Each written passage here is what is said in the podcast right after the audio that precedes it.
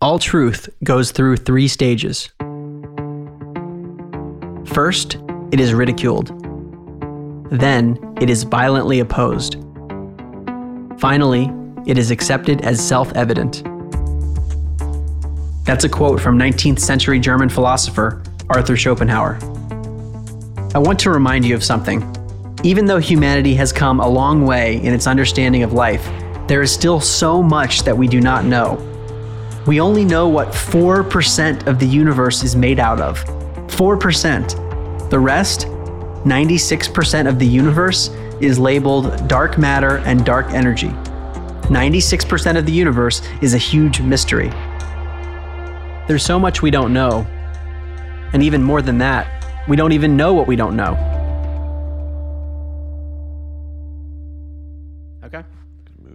Move my thing this. a little bit. There you go. I have no idea what we're about to do. That's Matt Ford. He's my producer. Hey, Mark. You'll be hearing from him throughout the series. Let's start with a little exercise. Hey, Matt, can you do me a favor? Sure Can- thing. Can, can you please touch your arm? Okay. This is for the listener. Please touch whatever object is in front of you. Maybe it's your cell phone, maybe it's your treadmill, maybe it's your steering wheel. And if it's your steering wheel, then make sure actually both hands are on your steering wheel. Okay, Matt, so you touch something else? Yes. Now I want you to touch your mind. This is a trick question, right? Okay, when I say your mind, I mean the mental version of you that is having thoughts. I want you to try to touch that. Did you try to touch your head? Did you try to touch your chest? Have you just been staring confused for the past few seconds? Well, you're not missing anything if you were staring confused. You can't touch your consciousness, but you know it exists. It is simply undeniable that you are here having an experience of being alive, but your consciousness is untouchable. Your consciousness is not a physical thing. When I say that I am listening to this podcast, I, in that sentence, is consciousness. Consciousness. That's the term we're going to be using throughout the show. Consciousness is our subjective inner experience or awareness. We all have it, it's central to our identity. Okay, so the listener might have the same question here. So if I could physically touch my brain right now without it, you know, affecting my ability to stay alive, wouldn't that be touching my consciousness? No, th- that's not I. You are not your brain. You would say to me, I have a brain. So I have a brain. The brain is something that you could theoretically touch if you cut open your head. But the consciousness is this awareness and experience that we have. It's not physical. And this is the big question Is the brain where consciousness comes from? If you had asked me a few years ago where this consciousness thing comes from, uh, I would have said it probably comes from my brain, right? Isn't it just caused by complex chemical reactions that are happening in my skull right now? Well, this is the issue. How can a physical thing like the brain produce something that is not physical? Something that I can't touch, called consciousness. I gotta say, Mark, I don't know. a lot of people don't know. So I'll give you a quote from neuroscience PhD Sam Harris, who says, There is nothing about a brain studied at any scale that even suggests that it might harbor consciousness. The open secret is that science has no idea how the brain could produce consciousness. Repeat, science has no clue how the brain could create consciousness. Isn't that crazy? So if scientists say that they don't know how a brain could produce consciousness, what's the theory? it's still kind of a mystery. There's no great theory that I've heard beyond, well, it's complicated and we're going to figure it out at some point in the future. This is such a mystery, actually, that it has a special name. It's called the hard problem of consciousness. The hard problem is we don't know how physical material in a brain can somehow cause a non physical consciousness. How hard is this problem? Science magazine, in its 125th anniversary edition, listed this as the number two question remaining in all of science, Matt. Well, then what's the number one question in all of science? The number one question is what is the universe made out of? I'll tell you what, Matt, on this show, we're going to answer them both. Okay, so I guess why does this matter? Okay, we established there's a big question. We don't know how the brain could make consciousness. Maybe the brain doesn't make it at all. What if consciousness isn't stuck in our head? Just think about it for a second. If your brain doesn't produce your consciousness, could it be that we are actually interconnected at some level? Could our consciousness survive when our body dies? Could it be that we all have psychic or telepathic abilities? What we're going to be discussing on this podcast, it might blow your mind. So that's a bit of a warning, and I think might is the wrong word. This will blow your mind. These topics relate to every living person, and it all boils down to this simple question Is your consciousness produced by your brain? And if it isn't, what if consciousness instead exists independently of your body? Welcome to Where's My Mind? I'm Mark Gober. Hey again. This is Matt, Mark's producer. So, consciousness? Telepathy? Huh? I know, it all feels kind of out there. This is not the kind of show I'd usually be listening to, let alone making. So, I'm a TV and podcast producer in New York. I've mostly worked on sports shows, so I'm kind of surprised I'm here too. Mark and I went to high school together in Baltimore County, Maryland. I'm friends with Mark's whole family. I know his parents. I've known Mark for two decades probably. So, who is this guy, and why should you believe anything he's saying? I'm going to make two arguments. The first is that he's normal, the second is that he's credible. So, let's start with the normal part, because that's probably going to be the hardest sell.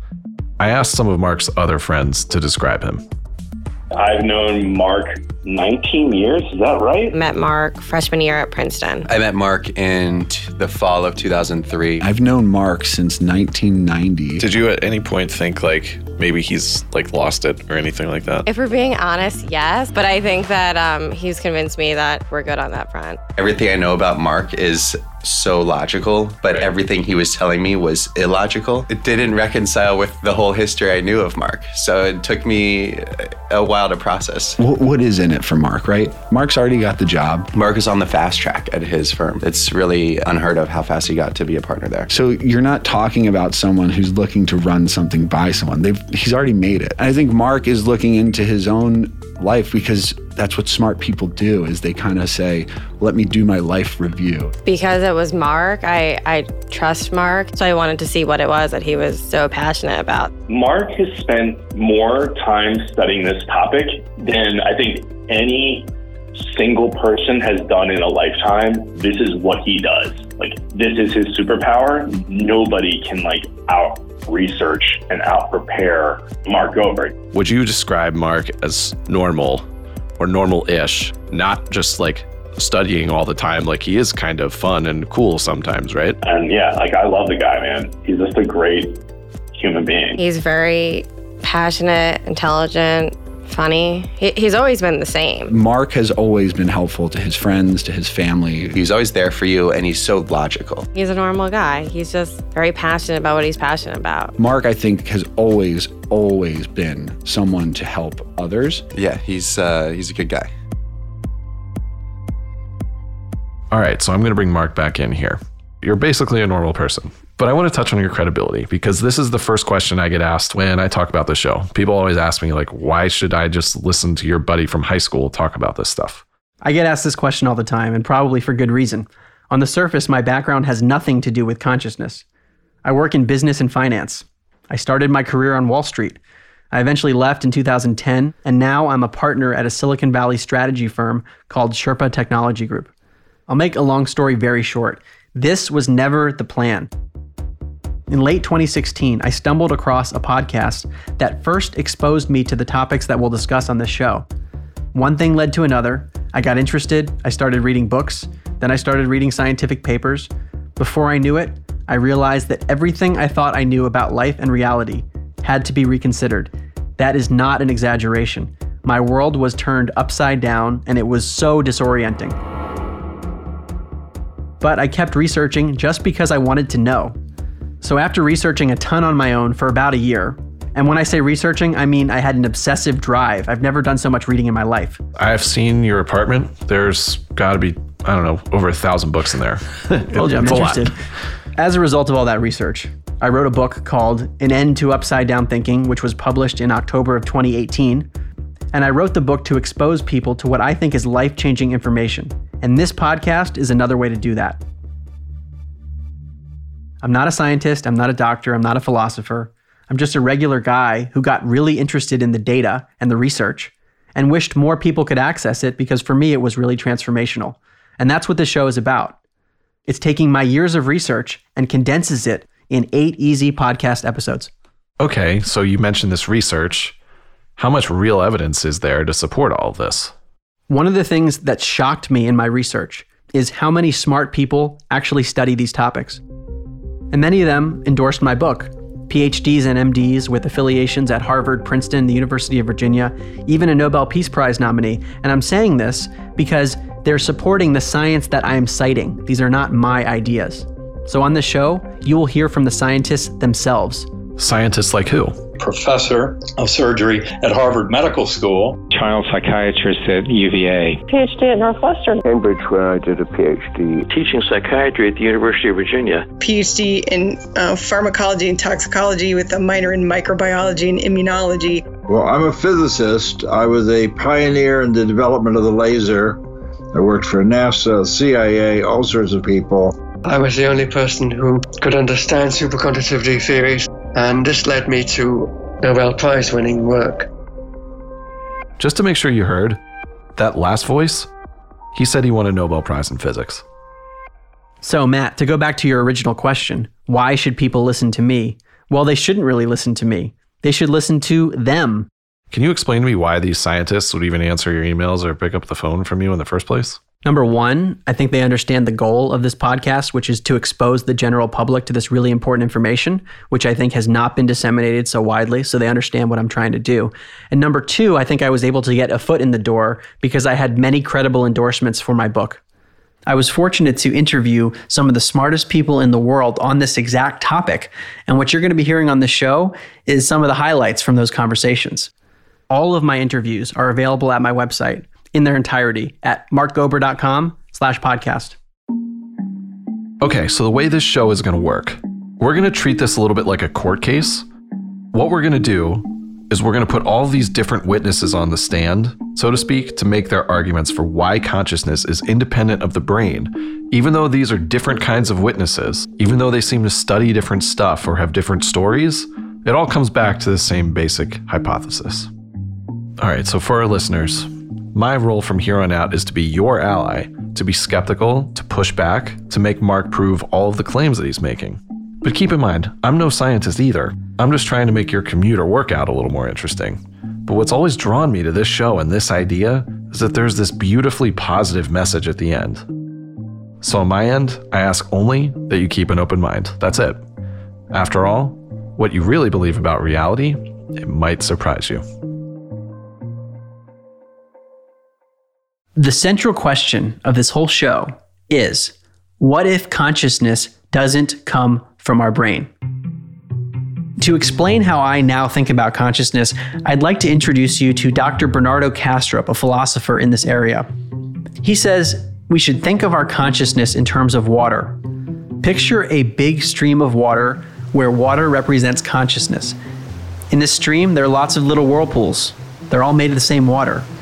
So the analogy is that each of us is like a whirlpool. We're all made of the same consciousness because we're part of the same stream of water. So, just for the record, we're going to be playing this analogy throughout the whole show. So, every time you hear it, I'm going to play this. So, that's how you know the whirlpool analogy is coming. So, really pay attention. I promise it's going to come up again. Here's Dr. Kastrup to explain it all reality ultimately is just one universal consciousness. That's all there is. So, my analogy to explain this is to say, okay, imagine that universal consciousness is a river or a stream. You can point at a whirlpool and say, there is a whirlpool. It's a clearly identifiable pattern of activity, of localized activity. We can delineate its boundaries and determine precisely where the whirlpool ends, where it begins, where it ends. Yet there is nothing to the whirlpool but the water in the stream. So you're a whirlpool, I'm a whirlpool. I'm over here, you're over there.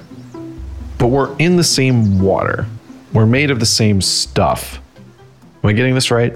Exactly. That's exactly right. But think about what this means. If I'm a whirlpool, you're a whirlpool, each listener is another whirlpool, the whirlpool isn't creating the water. The whirlpool's made of water. And if that's true, think about the implications. When a whirlpool dissipates, the water just flows back into the stream. It's still water, it just changes form, it transitions. Likewise, when our physical body and brain die, maybe our consciousness doesn't die. Maybe it just changes form and goes back into the broader stream in another form. Hold on, hold on. Gotta interrupt here. It feels like we just went pretty far from we're all in a stream and we're all little whirlpools to maybe our consciousness doesn't die. How did you get there? Okay, this show is going to be about the evidence for these things. We're talking about the general theory, and then we're going to look at data that aligns with it.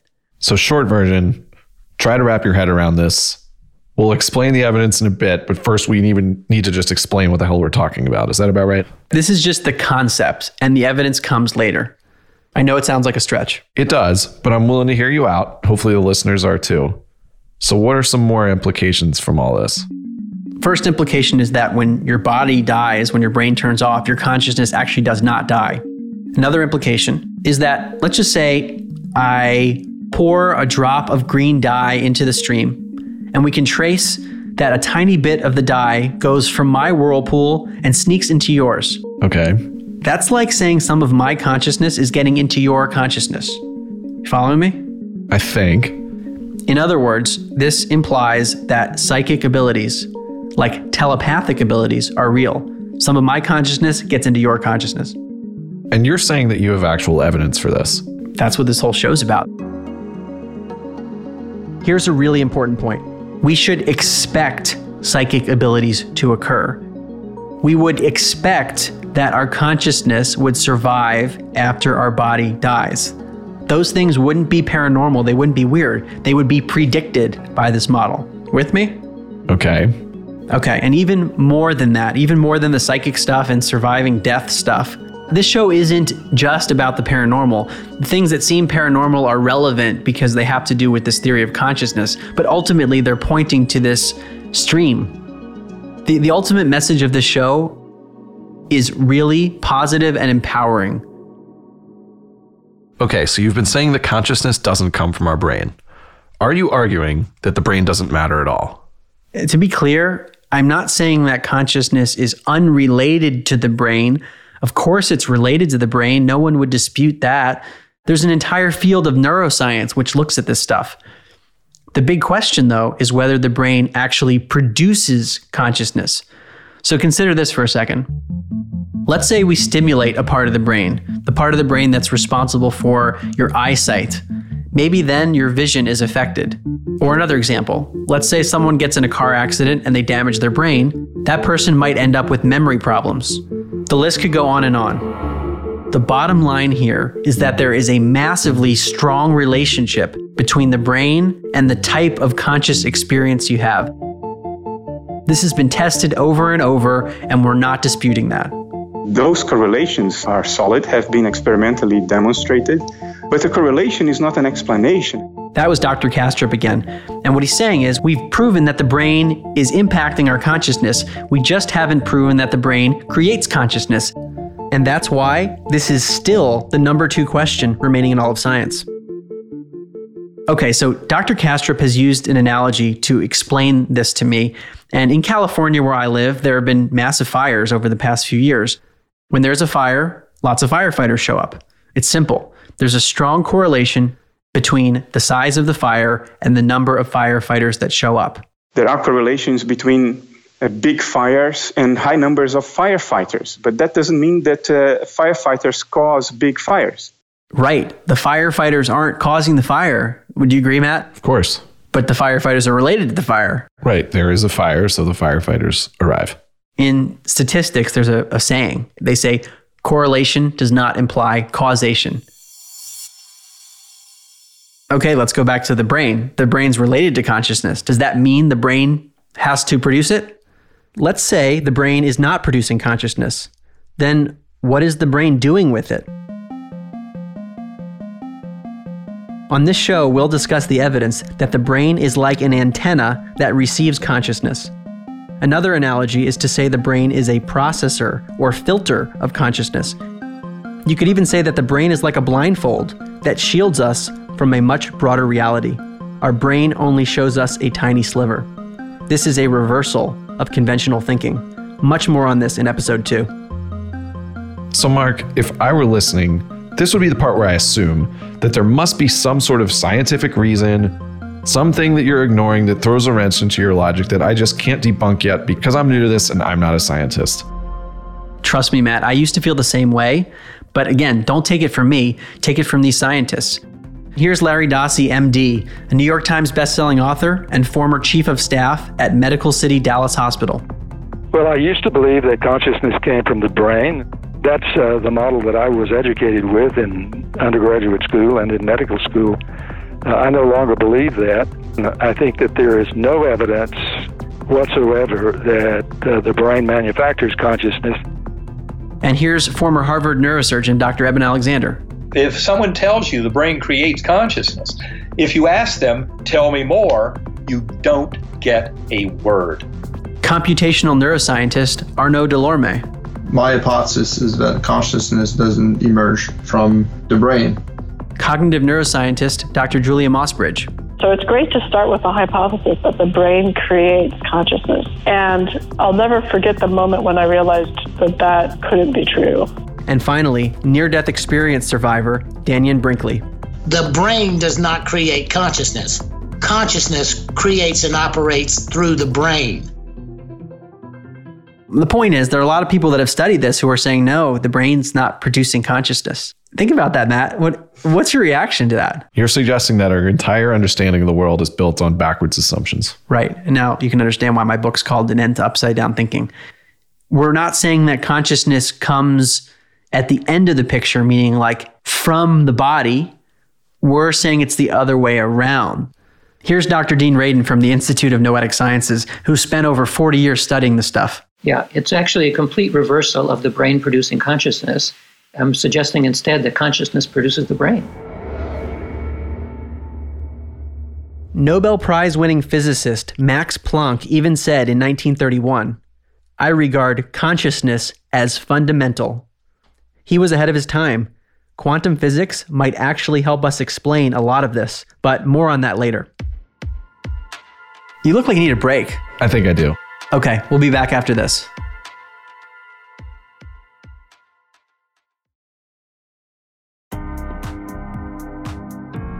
Welcome back. Okay, Mark, so this is pretty intense to hear for the first time.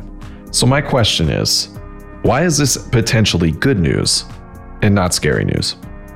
Well, let's look at the mainstream idea that the brain somehow produces consciousness. If you buy into that, then what happens when your body dies? Your consciousness must also die. Your existence, your sense of existence ends. It's even more than that. It leads to a really bleak outlook on life, and it used to be my outlook. I used to think that life had no meaning at all. And actually, that was a rational position because if you think that consciousness comes from the brain, when your brain dies, it's over. Your memories, your feelings, your emotions, they're all gone when your brain turns off. So, to me, finding meaning in life was just a rationalization. And that's actually what modern science is teaching us, whether people want to acknowledge it that way or not. You can argue that's what science is teaching us, but I would argue that many other fields of study and theology argue that there's tons of other ways to get meaning out of life. And you're not disputing that. All you're saying is science says all of that stuff's kind of baloney because as soon as you actually die, you're done. Am I getting this right? Yeah, that's what the mainstream scientific community would say. And it was subtly there in the back of my mind. And then sometimes it would come out where I'd say, wait a second, why do I care about anything? I'm just making it up. Because once we're dead, it's over. Like, what are we doing here? It doesn't really matter. And I know it sounds really like, wow, that's super pessimistic. But I wasn't judging it. I'm like, this is just what science is implying. Science leads us in that direction. So I think the implication is inescapable if you think the brain produces consciousness. The implication ultimately is life has no real meaning. I will say that's an inference, not a declaration from science, but I think you're probably right. It's the I think it's the logical extrapolation. but anyway, that's not where this show is headed. That's I'm just explaining to you my old worldview, and I think the worldview implied by much of science today. Let's rethink all of that. If we say that consciousness is the basis of everything and we're all just whirlpools in a stream, then death as we conceive it isn't a thing. It's just a transition of consciousness. So the picture of reality that we're going to be painting actually is really comforting. Is it too comforting? A few years ago, before I started this, Matt, I would have agreed with you. I probably would have said, look, that sounds really nice, man. That sounds so comforting. But you're probably making it up because you need to rationalize meaning in your life. And it's like just too heavy for you to think that life has no meaning. So you want to comfort yourself. I used to think implicitly that comforting ideas were most likely to be wrong because they were rationalizations. Now, when I look back, I realize that there was a pretty serious logical error. I overly discounted the possibility that something could be both comforting and true at the same time. Okay, so the ideas on the show are extremely comforting, and to me, the accumulated science suggests that this comforting picture just so happens to be true at the same time. So when our parents and teachers told us if it's too good to be true, it probably is, that doesn't apply in this case. The picture is comforting. We've covered a lot of ground already. Can you just remind me what we've covered so far? We established that there's a major question in terms of the relationship between our brain and our consciousness. In other words, we don't know where consciousness comes from. Two, the evidence leads to some comforting ideas, including the idea that our consciousness can exist beyond death.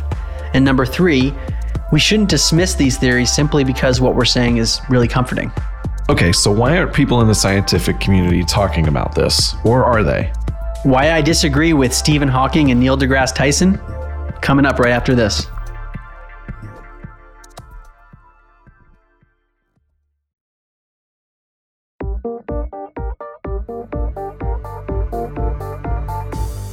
So, who am I to disagree with almost all of mainstream science? And why fight an uphill battle? Well, what I found is that this idea is extremely controversial. Many physicists, for example, only like to focus on the material world because to them, consciousness is something for psychologists or philosophers. Stephen Hawking, for example, said, I get uneasy when people, especially theoretical physicists, talk about consciousness. Whoa. And here's Neil deGrasse Tyson. What I wonder is whether there really is no such thing as consciousness at all. Okay, so Neil deGrasse Tyson is one of the smartest people alive, and Stephen Hawking is one of the smartest people to ever live.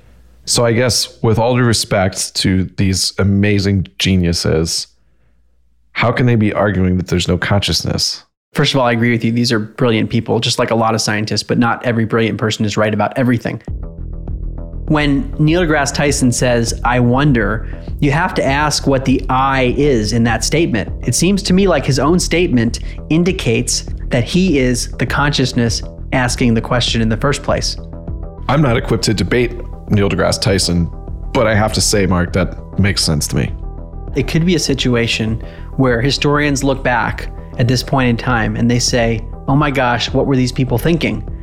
Think about the quote at the top of the episode The truth is ridiculed, then violently opposed, then accepted as self evident. Scientists today are being ridiculed or even facing losing their jobs just for attempting to even study this stuff.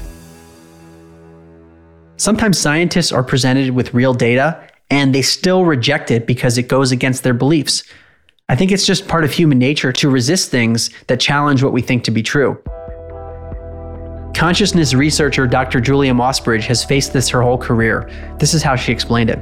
I've had scientists finally come and just say, look, I don't care what data you actually give me. You can give me all the data in the world. I'm just not going to believe it.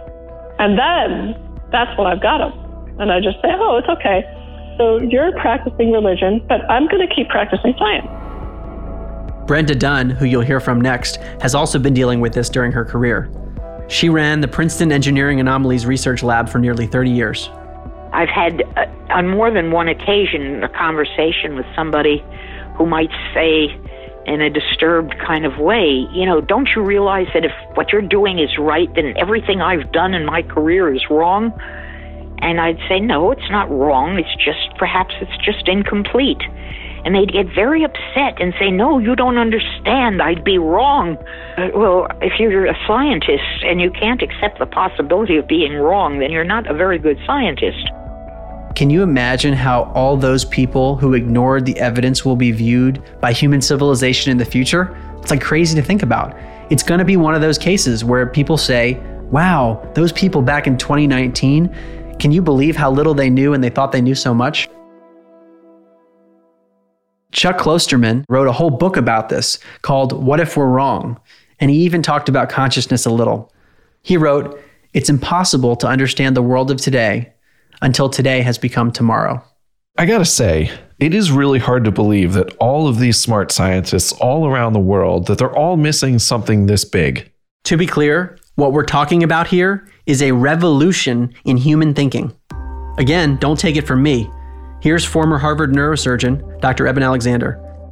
To me, there's no question there's a gigantic revolution coming to this world.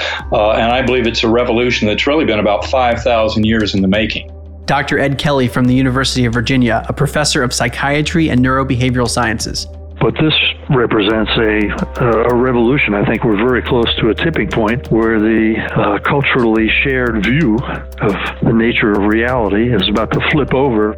Here's Larry Dossey, the medical doctor we heard from earlier. I think a century or so from now, we're going to be looking back at this time and asking ourselves, well, why on earth did we struggle with this? Take it from them, not from me. Throughout history, there have been so many examples where science thought it was right and then found out it was dead wrong. Way back in 1894, Nobel Prize winning physicist Albert Michelson proclaimed The fundamental laws and facts of physical science have all been discovered, and these are now so firmly established that the possibility of their ever being supplanted in consequence of new discoveries is exceedingly remote. Matt, have we discovered anything since 1894? Yeah, I think we have. Another example germ theory. It used to be totally ludicrous to believe that microscopic organisms like a bacteria or a virus that you can't even see could make you sick or even kill you. That was blasphemy. Guess what? With the advent of the microscope, we can all of a sudden see them, and now it's common knowledge. But at one point, that was a crazy idea. Hard to believe that. Now, my favorite example of all Galileo. A few hundred years ago, Galileo had all his evidence in his telescope showing that the Earth is not at the center of the solar system. This idea was considered ridiculous. People thought the Earth was at the center because we could see the sun moving across the sky. Galileo was able to show that we actually revolve around the sun. This idea was threatening to people. He was challenging the mainstream. So certain influential members of the clergy wouldn't even look in his telescope. I think that's what's happening now. Mainstream science has concluded that the brain has something to do with consciousness, and I 1000% agree. But again, correlation does not mean causation. And I think the evidence we're going to be discussing points to the idea that we're all whirlpools in a stream, made of the same water, and we're not as separate as we think. So, we've kind of hinted at this, but what are the implications of these ideas? If consciousness is the basic foundation of everything, how might we rethink life and death? How might we rethink all of science and all of medicine? What if we are reincarnated because that consciousness floats elsewhere in the stream? What if telepathy is possible because my whirlpool and your whirlpool are made of the same water? What if we're all a little bit psychic, even your dog? What if we can communicate with dead people? Their consciousness would still be in the stream of water. And why would you view anyone as different from you if you're all part of the same experience? Why would you go to war? Why would you not try to help as many people as possible? How would you live your life on a day to day basis? And how could the world benefit from having a more accurate picture of reality? Maybe we're not so separate. If this situation turns out to be like Galileo versus the church, can you imagine how important this very moment in history is? Do you remember the quote that I used to start the show? All truth goes through three stages. First, it is ridiculed, then, it is violently opposed, finally, it is accepted as self evident. The topics on this show are similarly controversial. We're going to see ridicule, we're going to see violent opposition.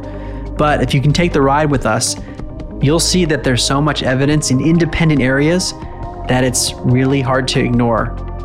We are giving people a peek into the telescope, so to speak. Is every single thing that we'll discuss on this show 100% guaranteed fact? I can't fully guarantee that. There are only so many people studying these topics, and we definitely need more independent replications. But is some of it real? I think the odds are strong. And this is the key point. If any of this stuff is real, then we need to rethink reality. It's time for us to look in the telescope. Are you ready? Buckle up.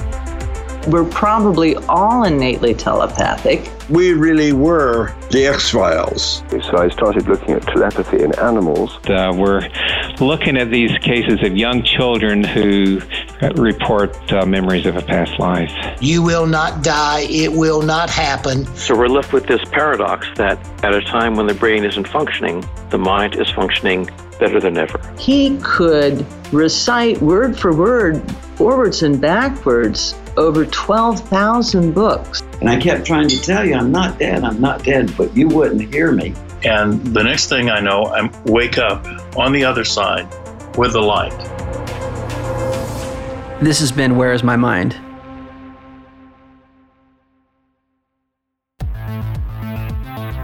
Thank you for listening to Where is My Mind? The show was written by me, Mark Gober, and the show was produced at Blue Duck Media by Matt Ford and Gabe Goodwin, with help from Antonio Enriquez, Zuri Irvin, and Ben Redmond. Special thanks to Cadence 13, particularly John McDermott and Patrick Antonetti.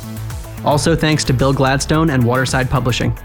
All of my full-length interviews are available at markgober.com slash podcast. We'd like to thank our sponsors, and if you'd like to support the show, please consider supporting them on our behalf. Please rate and review the podcast on iTunes, and if you'd like, tell a friend to subscribe and spread the word. See you next time.